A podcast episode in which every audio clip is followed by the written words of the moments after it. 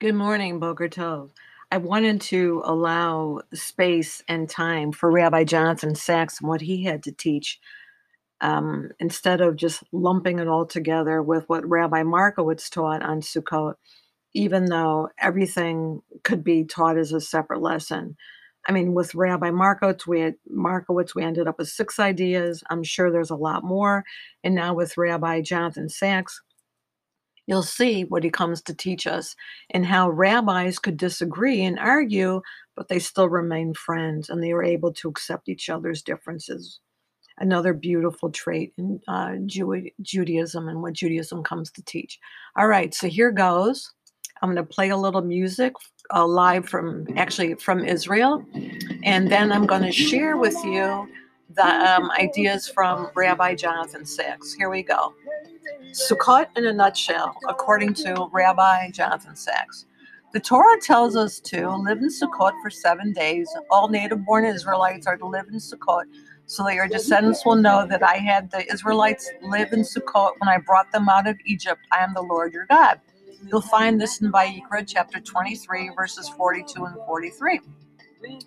Now, there are two opinions in the Mishnah. Rabbi Eliezer held that the sukkah represents the clouds of glory that surrounded the Israelites during the wilderness years, protecting them from heat during the day and the cold during the night, and bathing them with the radiance of the divine presence. Now, on the other hand, always, right? Rabbi Akiva, on the other hand, said Sukkot Mamash, meaning a sukkah is a sukkah, no more and no less. It is a hut, a booth, a temporary dwelling. It has no symbolism, it is what it is. So keep that in mind. We'll see what happens and where it goes, where it takes us.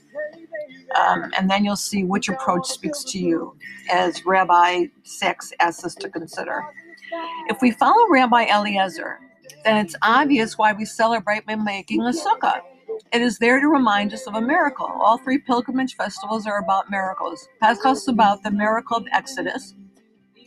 Shavuot is about the miracle of the revelation of Mount Sinai, and Sukkot is about God's tender care of his people during the journey across the desert. But according to Rabbi Akiva, a sukkah is merely a hut. So, what was the miracle? There is nothing unusual about living in a hut if you're living a nomadic existence in the desert. Why should there be a festival dedicated to something ordinary, commonplace, and non miraculous? Okay, hold your horses, here it comes. Rashbam Rashi's grandson, says the sukkah was there to remind the Israelites of their past, so that at the very moment when they were feeling the greatest satisfaction of living in Israel, at the time of the ingathering of the produce of the land, they should remember their lowly origins. They were once a group of refugees, without a home, never knowing when they would have to move on. The festival of Sukkot, according to Rashbam, exists to remind us of our humble origins, so we never fall into the complacency of taking freedom, the land of Israel, and the blessings it yields for granted. However, there's another way of understanding Rabbi Akiva. Okay, number two. The sukkah represents the courage the Israelites had to travel to move to leave security behind and follow God's call. Sound familiar? As did Abraham and Sarah at the dawn of our history. According to Rabbi Akiva, the sukkah is the temporary home of a temporarily homeless people. It symbolized the courage of a bride willing to follow her husband on a risk laden journey to a place she had never seen before. Purple mattresses and pillows are designed to. New- Oops, sorry about that. I didn't realize that the, the song was finished. I can always go play it again. you know, it's so interesting when all these interruptions interrupt our thoughts because then you realize um, all this is just temporary. People are trying to sell things. And what value do these things actually have? They're replaceable. But what we're really talking about in terms of faith and also that we were taken care of in the desert and that we had a sense of security even though we were so vulnerable uh, look where we've come today. And what really counts, what really matters, is our trust and faith in Hashem and the kind of people that we are in securing and enabling this happiness to just grow within us. Okay, so now I'm going to go back to talking a little bit about how these nomads here, a wife is following her husband on a risk laden journey to a place she had never seen before, a love that showed itself in the fact that she was willing to live in a hut, trusting her husband's promise that one day they would have a permanent home. There's the word trust again, right?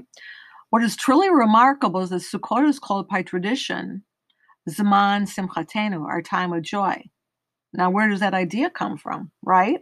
How can you have a sense of joy if you're feeling so vulnerable and your life is at risk? You don't know how you're going to get through the desert and find a place to establish a home.